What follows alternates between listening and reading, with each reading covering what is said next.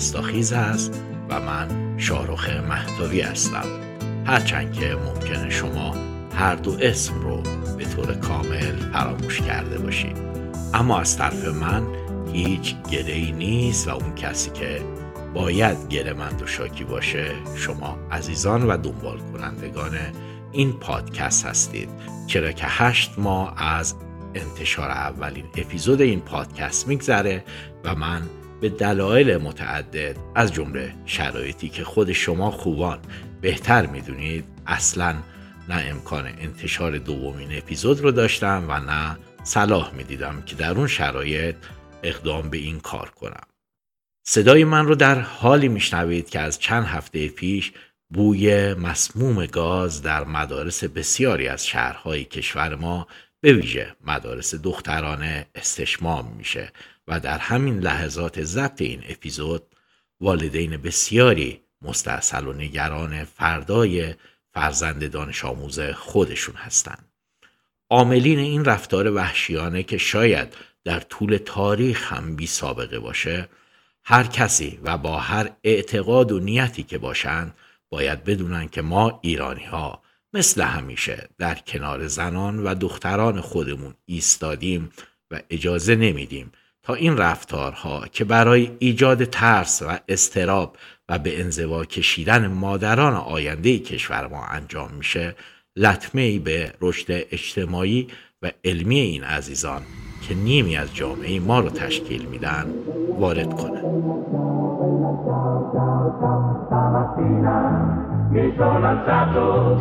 mi ho trovato l'invaso. Oh partigiano, portami via. Oh bella ciao, bella ciao, bella ciao, ciao, ciao. Partigiano, portami via, che mi sento di morire.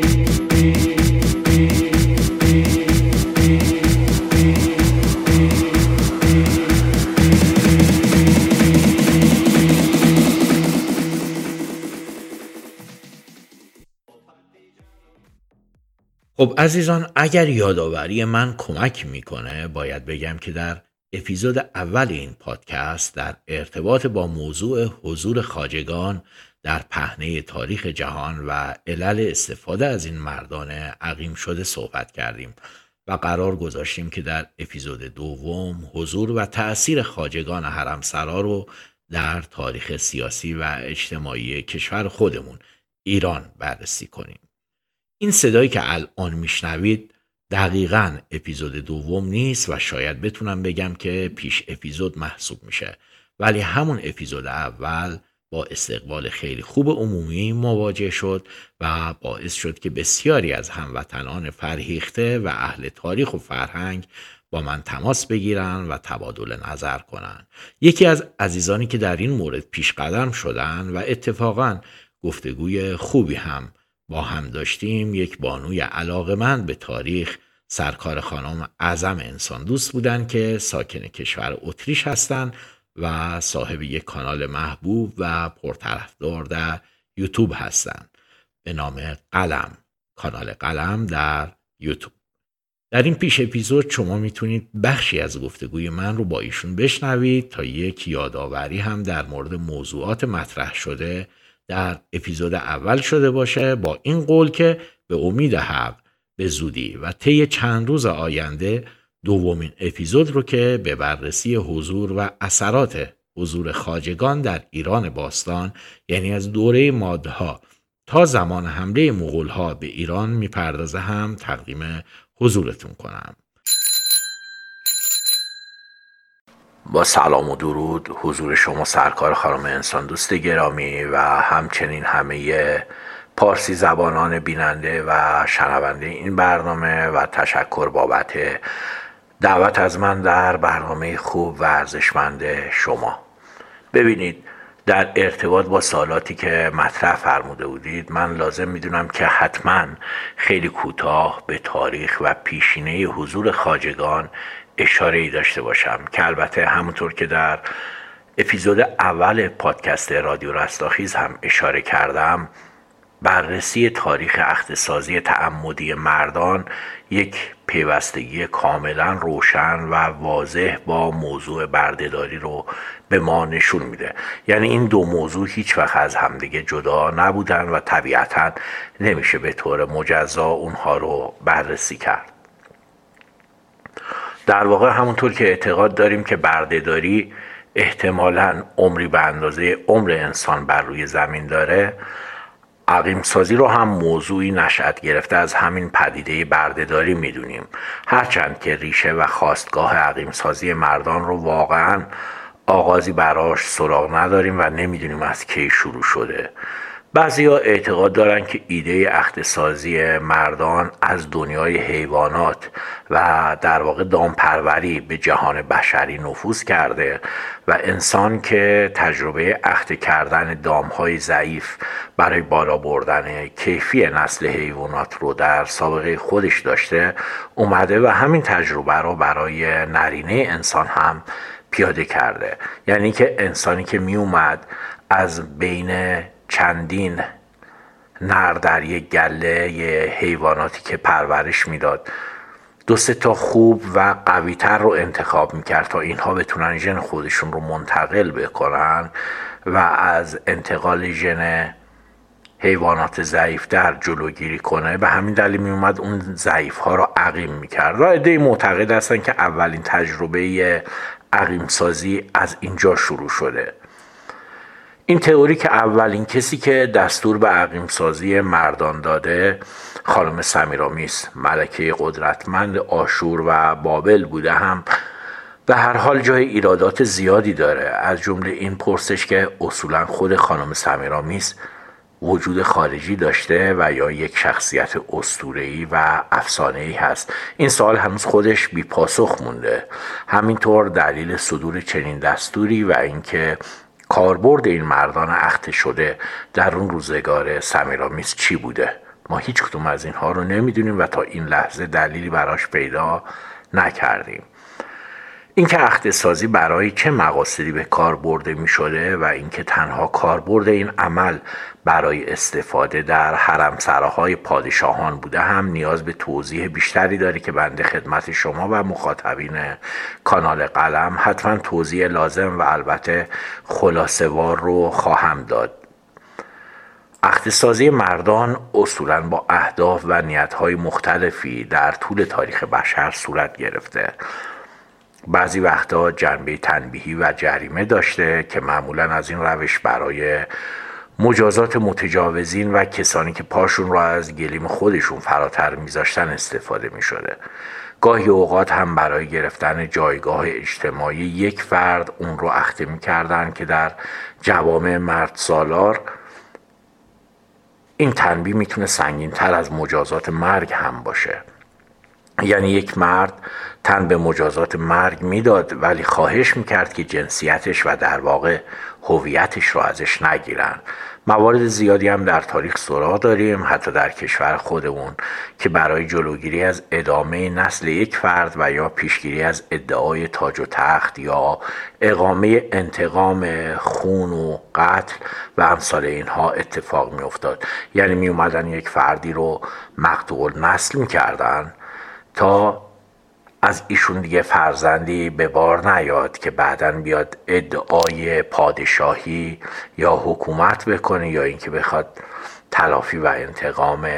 قتل خانوادش رو بگیره از اون افراد. در دهه های ابتدایی قرن بیستم هم در برخی از کشورها افرادی که گرایش های جنسی خاص داشتن رو با روش های امروزی تر مثل هورمون تراپی و روش های دارویی عقیم می‌کردن تا اون تمایل جنسی متفاوت رو سرکوب کنن. ما این مورد رو هم در آلمان و هم انگلستان در دهه های سی چهل و حتی پنجای میلادی در قرن بیستم سراغ داریم و نمونه هایی رو می‌تونیم مثال بزنیم.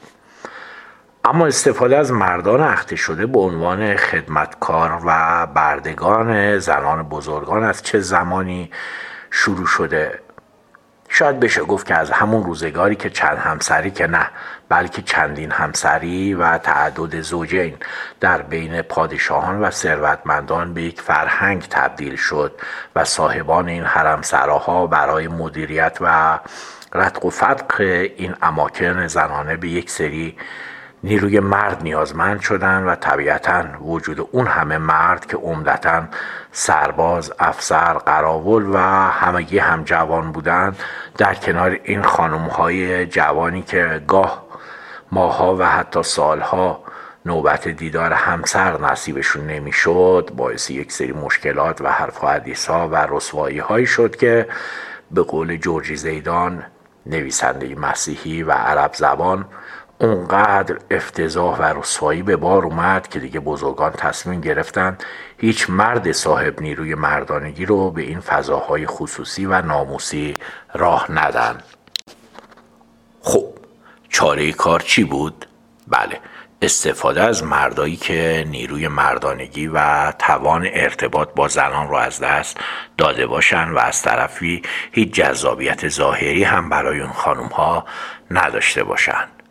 چاره کار استفاده از پسر بچههایی بود که پیش از آغاز دوره بلوغ و قبل از اینکه هر نوع رابطه جنسی رو تجربه کرده باشند تمام توان باطنی و علائم ظاهری مرد بودن رو از دست داده باشند و حالا دیگه اربابان می‌تونستن با خیال خیلی راحت و بدون هیچ دغدغه و نگرانی اونها رو در کنار همسران و به تعبیری ناموس خودشون نگهداری کنن و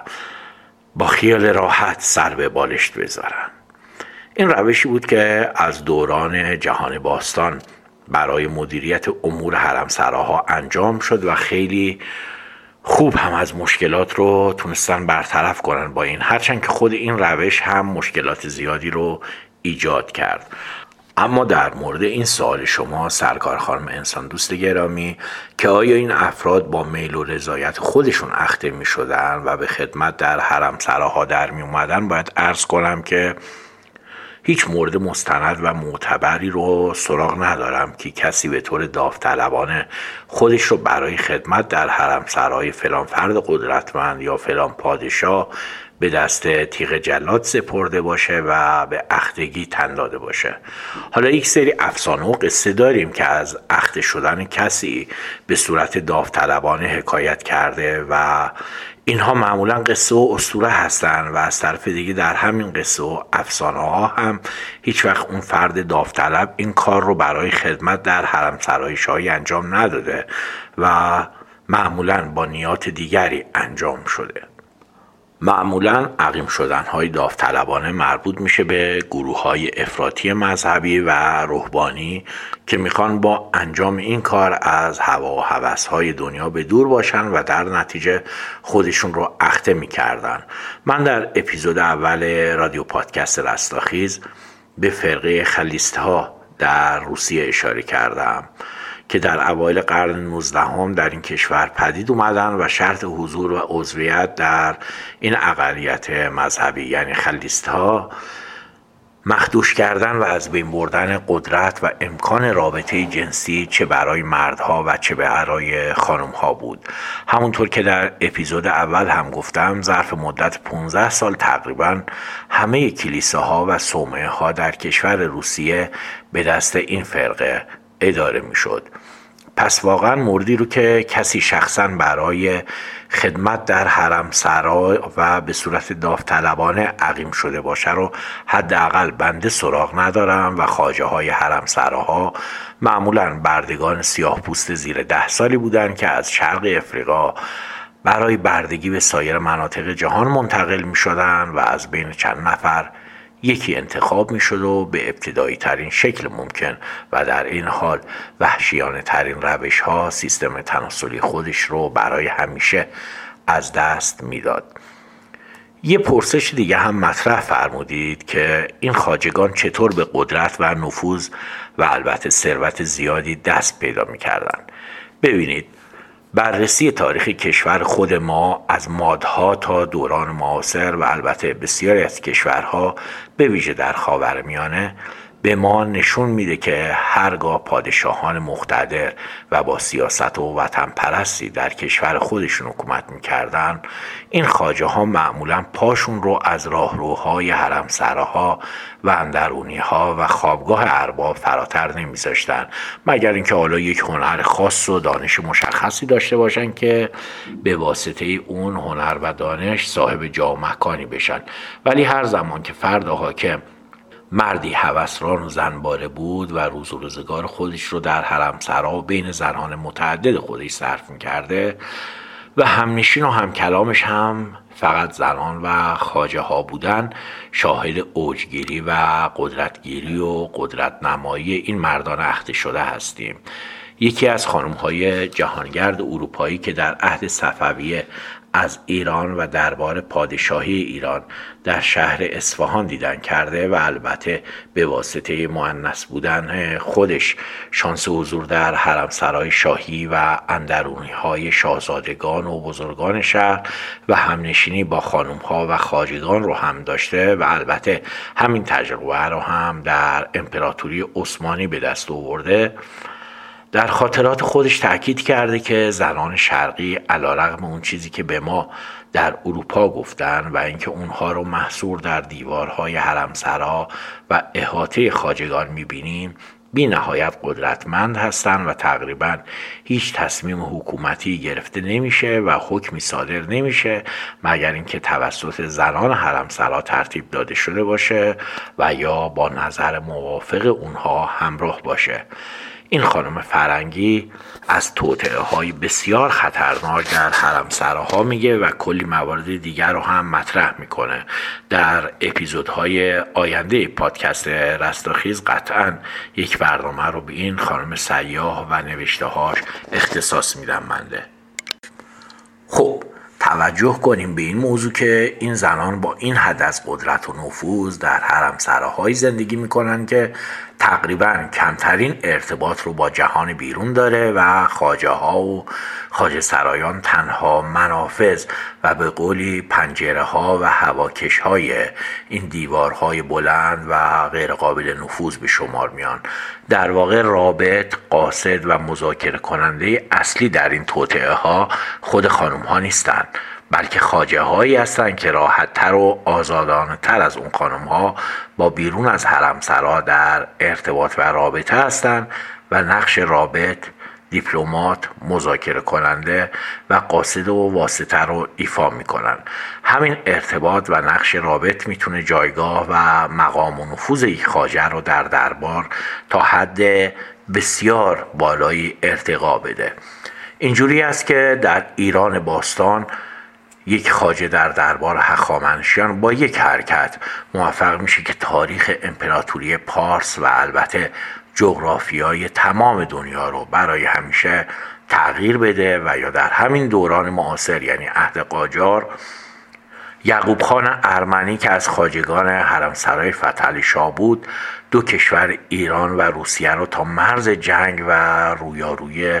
تمام ایار نظامی پیش می‌بره و دست آخر شاه قاجار مجبور میشه که به خاطر ضعف نظامی اون روزگار ارتش ایران زیر بار یک معاهده ننگین بره و خسارت های جبران ناپذیری به کشور ایران وارد کنه. اینها فقط دو نمونه از نفوذ و فعالیت های دو خاجه در دربارهای ایران بود و من در دومین اپیزود از رادیو پادکست رستاخیز که طی چند روز آینده منتشر میشه موارد متعددی رو به صورت واضح و شفاف برای شنوندگان خودمون حتما توضیح میدم.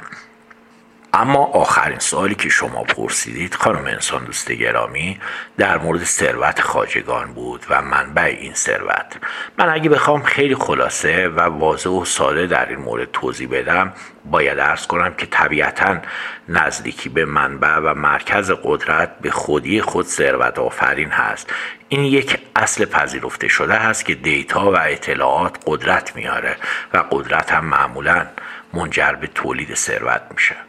این خاجگان هم به نوعی جعب سیاه حکومت ها و مخزن اطلاعات و همینطور اسرار محرمانه و بسیار محرمانه دربار شاهان به شمار می اومدن و تقریبا از همه اخبار تا محرمانه ترین باندبازی ها و روابط پیچیده مطلع بودند تا جایی که سفارت ها و کنسولگری ها همیشه برای تور زدن خاجه های متنفذ با همدیگه رقابت سنگینی داشتند از طرف دیگه این خاجه ها در خود اندرونی هم معمولا با اهداف متنوعی طرف لطف خانم ها قرار می گرفتن و درآمد زیادی با عناوین مختلف از انعام بگیری تا رشوه و زبانبند و چشمبند و امثال اینها دریافت می‌کردن تا مثلا چشمشون رو به فلان تخلف این خانم ببندن یا اینکه تخلفی رو که دیده بودن جایی بازگو نکنن. خب چون همسر و فرزندی هم نداشتن و اکثر اونها فقط در همون محوطه کاخ و حرم سرا زندگی می‌کردن طبیعتا خرج و هزینه چندانی هم نداشتن و اینجوری بود که یک کسی مثل آقا بهرام خاجه وقتی فوت میشه بیش از خزانه حکومتی اون روز پول نقد و اشرفی با خودش داشته و هنوز هم بازاری که ایشون وقف کردن در تهران پاورجا هست. من فکر می‌کنم که پاسخ سوالات شما رو خانم انسان دوست گرامی دادم و اگر پرسشی باقی مونده باشه چه از طرف شما و چه از طرف مخاطبین کانال خوب و ارزشمند قلم بنده باز هم در خدمت شما هستم. پیروز باشید. آرامش همیشه یار و همراه شما باشد. خب این هم مشروع پاسخهایی بود که من به سوالات خانم انسان دوست این هموطن فعال فرهنگی دادم و شما عزیزان اگر بخواهید به صورت کاملتر و حتی تصویری این گفتگو رو دنبال کنید می‌تونید به کانال قلم در یوتیوب سری بزنید و این مصاحبه و همینطور موضوعات بسیار جذاب دیگر رو هم در این کانال دنبال کنید. همونطور که گفتم خیلی زود اپیزود بعدی رادیو پادکست رستاخیز رو هم تقدیم حضورتون می‌کنم و خیلی خوشحال میشم که در همین فاصله یک زمانی رو به شنیدن اپیزود اول این پادکست اختصاص بدید. و همینطور هم ممنون میشم که من رو در شبکه های اجتماعی دنبال کنید. آدرس همه این شبکه ها رو در صفحه این پلتفرم قرار میدم تا بتونید به راحتی به اونها دسترسی پیدا کنید. رادیو پادکست رستاخیز در حال حاضر تقریبا روی همه اپ های پادگیر حضور داره و شما با سرچ اسم این پادکست رادیو رستاخیز و یا جستجوی نام من شاهرخ مهتابی می‌تونید ما رو در Google Podcast، Castbox، شنوتو، ناملیک، Apple Podcast، Podbean، Spotify و خیلی جاهای دیگه بشنوید. فراموش نکنید که ما در رادیو پادکست رستاخیز نه از کسی حمایت می‌کنیم و نه کسی رو قضاوت می‌کنیم بلکه صرفا به صورت کاملا مستند روایت و حکایت می‌کنیم. تا دیدار بعدی با شما عزیزان آرزو می‌کنم که آرامش و امنیت رفیق همیشگی راه زندگیتون باشه. یا حق.